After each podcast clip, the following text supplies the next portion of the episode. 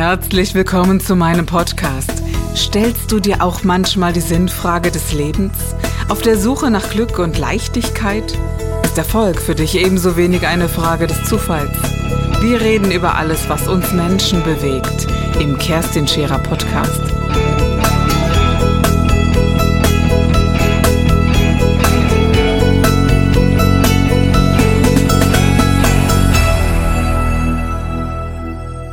So, Lieben, heute, wie gesagt, zu Gast die liebe Kerstin in deinem Forum.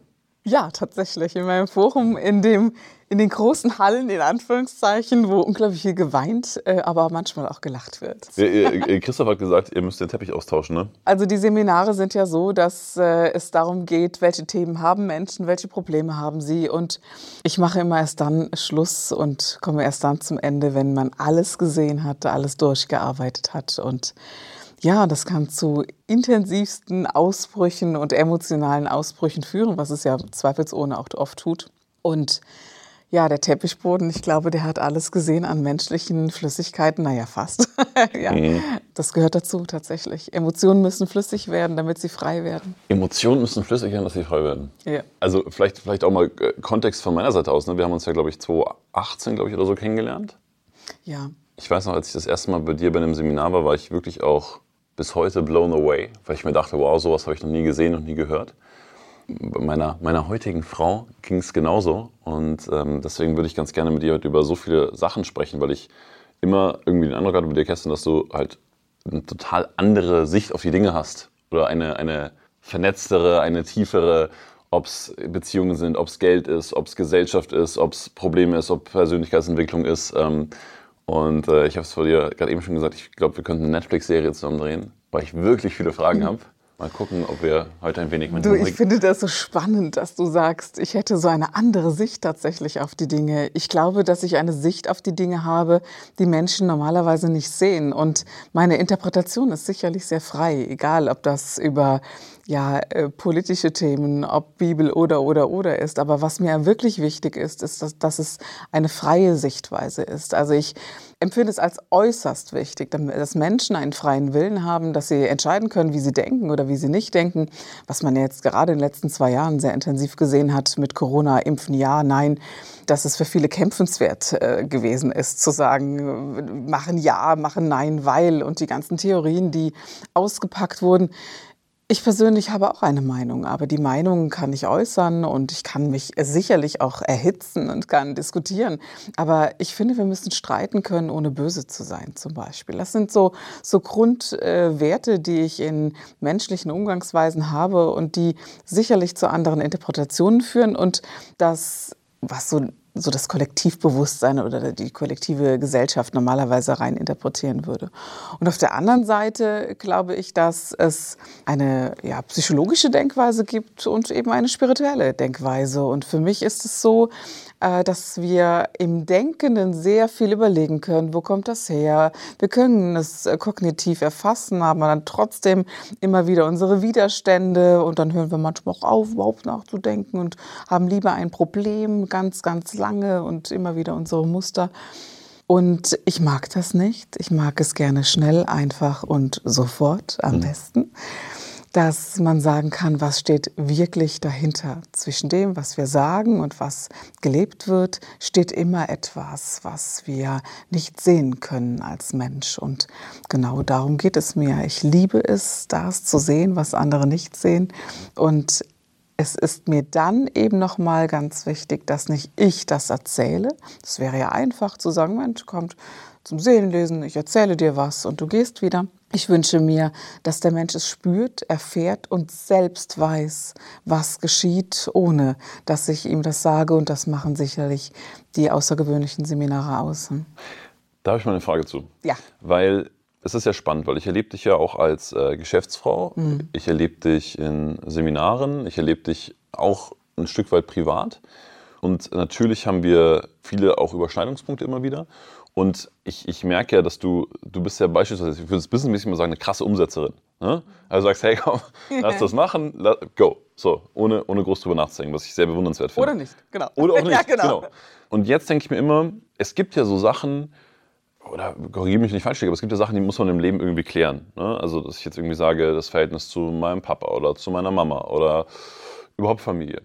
Und dann gibt es doch auch einen großen Part, wo man immer wieder sagt, naja, ich habe da eine Blockade und das müsste mal gemacht werden und Verstehst du, was ich meine? Also, wo ist, wo ist dieser schmale Grad zwischen, das ist jetzt ein Thema, das muss ich angehen, da muss ich hinschauen, da muss ich mich drum kümmern, da brauche ich vielleicht Hilfe, versus, halt die Klappe, mhm. mach einfach. Wie, wie kann ich das wahrnehmen? Also die erste Frage, die ich zurückstellen würde, wäre, wo ist denn der Unterschied? Also für mich ist es so, dass dieses urgroße Thema der Ursprung ist für alles folgende Kleine, was es anzugehen gilt.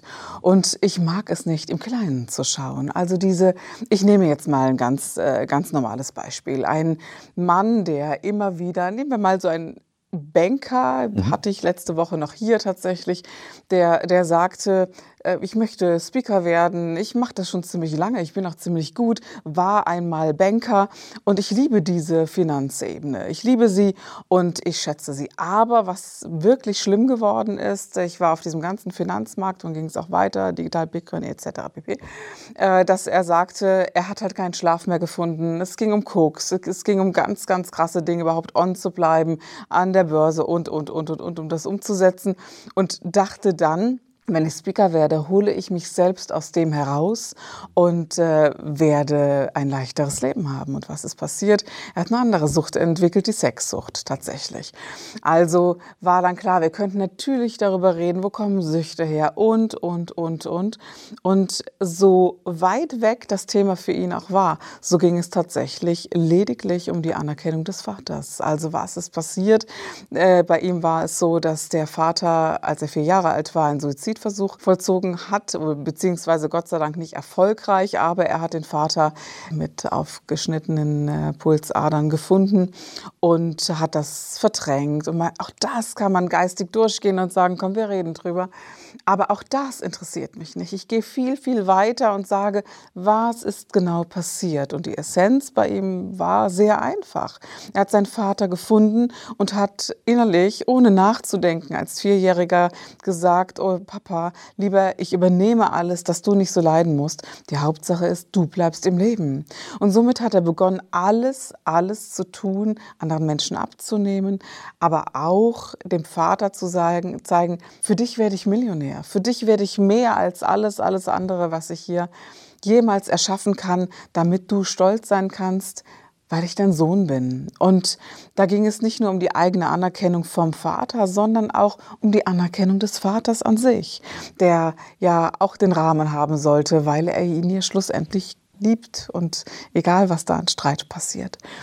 Ja, und faszinierend. Also das war so der, der Hauptpunkt und, äh, und das ist dann auch automatisch die Lösung gewesen, dass er ruhig wurde und sagte, weißt du, jetzt wo ich das so erlebt habe, das war's. Und, äh, und Sexsucht ist dann einfach affig. Also er sagte, was ein Käse, was habe ich da gemacht? Und, und hat eine neue Form gefunden und somit ist das sicherlich ein krasses Muster, das aufgebrochen wurde und vielleicht auch immer wieder aufflackert, weil es trotzdem auch äh, menschlich ist, dass es im Hirn auch manifestiert ist und alles, was so dazugehört.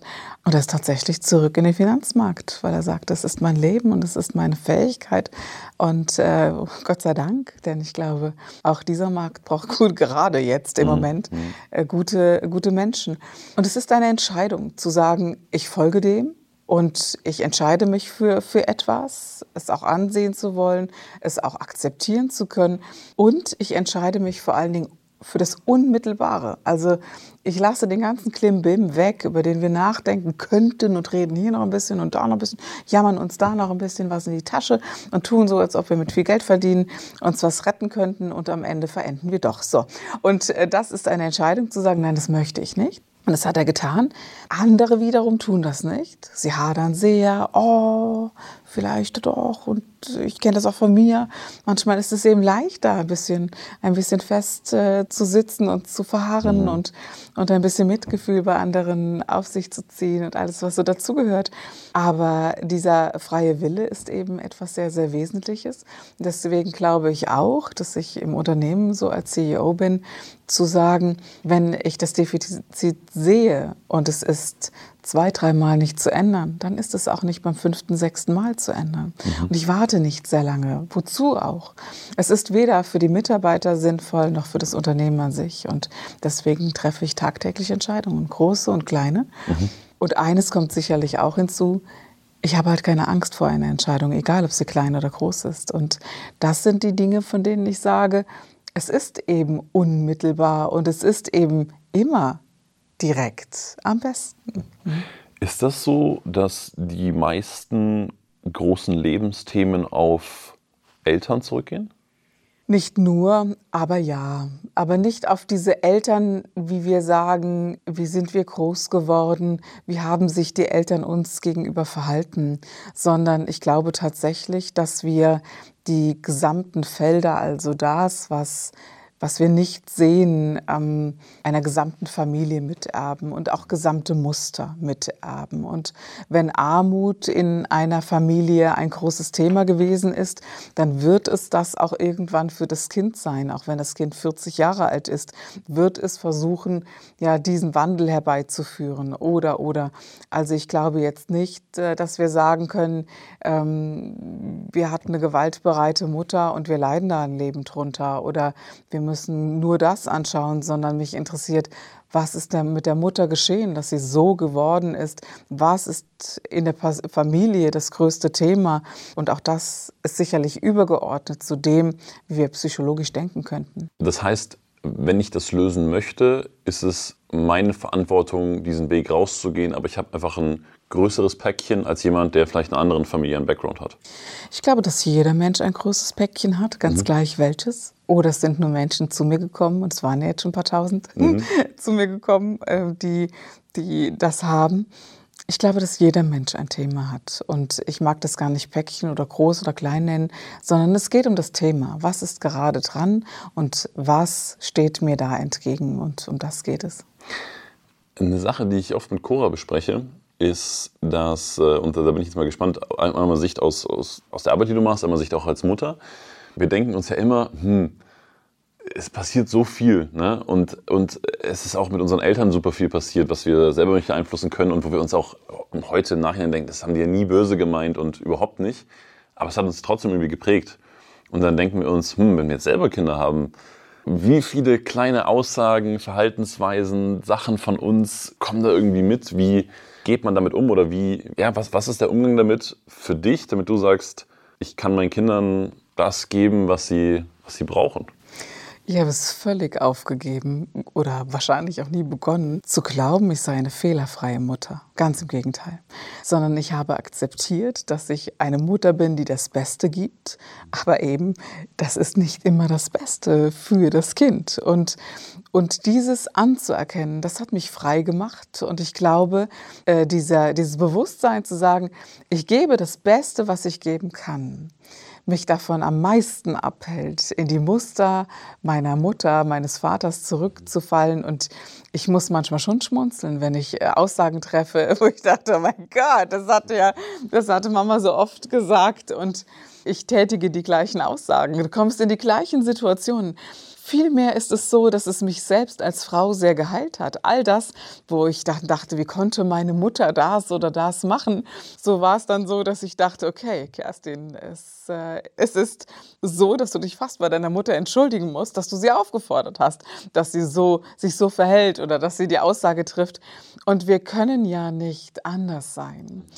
Und außerdem glaube ich, dass Kinder auch eine, eine Chance auf Revolution haben müssen. Also, dass sie jede, jede Generation Kind macht es besser als wir oder die nächste besser als die unserer Kinder. Und dafür tritt sie ja an, diese Welt in eine Entwicklung nach vorne zu bringen.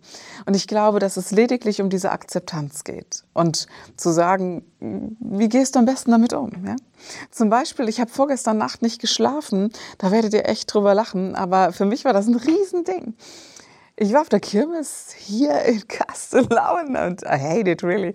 Äh, Entschuldigung für alle, die aus Castellan zuhören, aber ich bin halt nicht der Freund dieser großen, äh, dieser großen Fahrgeräte und so.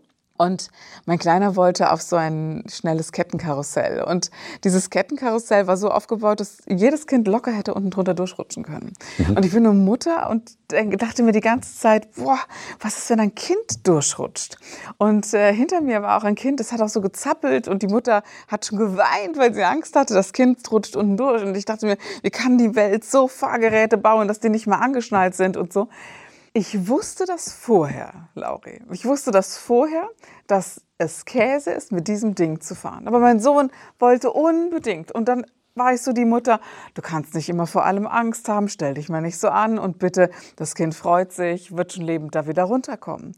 Anstatt zu sagen, nee, das ist ein Fahrgerät, mit dem fahre ich, mit dir nicht und das auch zu begründen, was passiert? Ein Achtjähriger tickt völlig aus und äh, ich will aber und so.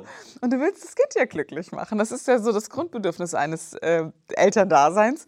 Und äh, ich habe die halbe Nacht nicht geschlafen, weil ich davon geträumt habe, dass da Kinder durchrutschen und so. Was ich tatsächlich auch glaube, immer noch, dass das passieren kann. Ja. Du verhältst dich eben anders weil du eine gute Mutter sein möchtest. Und ich dachte, oh Kerstin, schon wieder so ein Ding, wo du eine gute Mutter sein möchtest, aber etwas schlechter gemacht hast. I'm sorry. Mein Sohn saß neben einer nass geschwitzten Mutter, der hatte auch keinen Spaß. Und die ständig gesagt, halt dich fest, halt dich fest. Mhm. und ich habe da gedacht, Kerstin, so bist du normalerweise nicht. Aber da war ich eben so. Und ich glaube, dass einfach wesentlich ist, als Mutter ehrlich zu sein und zu sagen, nein, das kann ich nicht, das will ich nicht. Und ganz ehrlich, auf diesen wilden Dingern, die Überschlag und so, die halte ich für weniger gefährlich wie das, wovon ich jetzt gesprochen habe. Und wenn er älter gewesen wäre, hätte ich gesagt, wir machen das. Ja, genau. Grüße gehen raus an den Betreiber dieses äh, ja, Geschäfts. Ja, genau, genau. Bitte, bitte nachsichern. Ich würde ganz gerne noch ein bisschen bei, bei, bei dir und bei deiner Arbeit bleiben. Yeah. Mm, du, du, bist ja hellsichtig. Mhm. Gibt es eine Definition von? Oder gibt es für dich eine Definition von? Naja, also unter Anbetracht der Tatsache, wenn man ein Buch schreibt oder wenn man viele Seminare macht, dann wird ja hingeprügelt, das erklären zu müssen. Ne? Mhm. Und ich habe mich das natürlich oft gefragt. Wisst ihr, das ist so, wie wenn man plötzlich beschreibt, es ist ja nur ein Sinn. Das heißt, ich kann sehen, ich kann hören, ich kann schmecken. Äh, und das zu beschreiben ist eben sehr schwierig, weil, weil man sich das schon so vorstellen kann bei mir, als würde ich in eine Art Kinofilm eintreten. Also ich sehe kein Bilder hell oder so. Ich glaube, das beschreiben andere so. Mhm. Sondern für mich ist es so, dass ich sage, ich will heute, früher war das anders, ich will etwas sehen, also ich will eintreten in ja, die Seele des anderen sehen. Und dann ist es in 3D und nicht in plakativ. Das ist äh, schon mal so das eine. Und äh, es ist aufgelöst von Zeit und Raum. Also es zeigen sich Bilder, Menschen, äh, Räume und alles, was so dazugehört. Und auch, es werden auch Jahreszahlen eingeblendet oder so, das schon, oder Namen. Und für mich innerlich oder so, dass ich die so wahrnehme, es ist schwer für mich zu beschreiben, weil es für mich das Normalste der Welt ist und, äh, und etwas ist, wofür ich schwer geprügelt wurde in dieser, in dieser Welt. Also ich glaube, es gibt äh, viele, viele Kritiker an meiner Person, die gesagt haben, als entweder will die nur Geld machen oder sie muss ins Gefängnis. Äh, eins von beiden. Äh, oder sie ist krank. Also, Entschuldigung, entweder das eine Geld machen oder sie muss ins Gefängnis, weil sie da etwas tut, was nicht okay ist. Und das hat mich sehr geprägt, es zurückzuhalten und gar nicht erst zu äußern, was ich da tue und was nicht. Es fällt mir sehr, sehr schwer, tatsächlich, heute noch. Wie gehst du heute damit um? Ich meine, jetzt bist du durch Social Media etc. auch sichtbar. Mhm. Wie gehst du damit um, wenn, wenn jemand sagt, boah, die lügt oder die oder das ist Quatsch, was die macht oder das kann nicht sein oder trifft dich das noch? Kannst du das gut Klar. einordnen für dich oder? Also beides. Also erstens, die Frage ist immer, wann du so etwas liest. Ihr kennt das alle. Man ist ja nicht immer der, der Mensch, der alles immer gut wegsteckt. Das ist so das eine. Und auf der anderen Seite, also ich sag's mal so, entweder ich lese das, es macht mir viel aus, ich hole mir eine Tüte Chips, gehe auf die Couch und schaue Netflix und schaue Downton Abbey oder sowas mhm. und bedauere mich erstmal zwei Stunden selbst. Oder ich gehe und sage, selbst Benjamin Blümchen und Bibi Blocksberg haben bei YouTube Hater, du eben auch. Hm. Mhm. Aber so einfach ist das nicht. Wir alle haben dieses, dieses Innere, wir wollen ehrlich und aufrichtig anerkannt sein. Das hat jeder Mensch und ich äh, finde es äh, sehr, sehr tricky. Die, die sagen, mir macht das nichts. Ich habe auch noch keinen erfolgreichen und ich habe einige erfolgreiche betreut und erlebt. Das gibt es nicht, dass einem das nichts ausmacht. Ich habe mich mal auf die Suche begeben und habe dann gedacht, Mensch, äh, ich hatte so eine Nacht, an der ich nachts nicht schlafen konnte und hatte wirklich viele Hater und hatte auch Angst in dieser Nacht, dass es äh, zum Shitstorm kommen könnte. Und ich habe da echt was falsch gemacht aus meiner Sicht. Also gerade digital ich habe auf diese Hater geantwortet, habe tatsächlich gedacht, wir können doch was diskutieren. Und jetzt seht mir meine Sprachwahl nach. Aber weißt du, wenn mir jemand ins Wohnzimmer kackt, dann, dann schmeiße ich den auch raus. Und es hat einfach keiner ein Recht, das zu tun. Das ist schon mal das Erste, dass ich das gelöscht habe. Aber bevor ich das tat, wollte ich wissen, wer macht denn das? Und ganz ehrlich, ich habe heute so ein Bild im Kopf es ist wirklich so dieser, äh, dieser Rippunterhemd-Typ mit einer Flasche Bier, äh, der da nachts einfach seinen Frust rausschreiben muss. Oder, äh, oder wirklich denkt, oh, holy fuck, was Spiritualität, was ist denn das für ein Humbug und Hokuspokus? Kann man ja auch gerne denken, bitte. Aber selbst wenn ich etwas nicht gut finde und mit Verlaub, wenn ich so manche Vertriebler sehe, dann denke ich auch, naja, ist halt nicht mein Ding, aber ich schreibe ihm trotzdem nichts Böses drunter, dass man es öffentlich lesen kann. Also es ist eben auch, wer schreibt so etwas und warum und was steht dahinter. Dennoch lese ich sie und frage mich, ist etwas dran? Denn es es ist ja wirklich so, mein Mikrokosmos ist da draußen der Makrokosmos. Und wenn in mir etwas ist, was nicht was nicht safe ist, was eine Art Selbstangriff ist, dann erlebe ich das auch digital da draußen. Und das habe ich erlebt. Und äh, du hast es gestern noch gehört äh, von unserer Lisa, die gesagt hat, das ist ein Witz bei Kerstin, da ist nicht viel an Hatern und so. Die habe ich wirklich nicht mehr.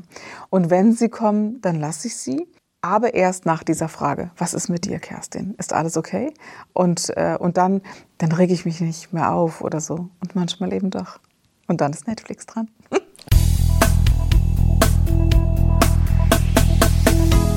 Das war der Gib dich ganz Podcast mit Kerstin Scherer. Wenn du mehr über mich erfahren möchtest, dann gehe auf meine Website www.kerstinscherer.com oder besuche mich ganz einfach bei Instagram Co. Du interessierst dich für bestimmte Themen, die du jetzt noch nicht gefunden hast? Dann schreibe uns eine E-Mail an info@kerstinscherer.com. Wir freuen uns auf dich.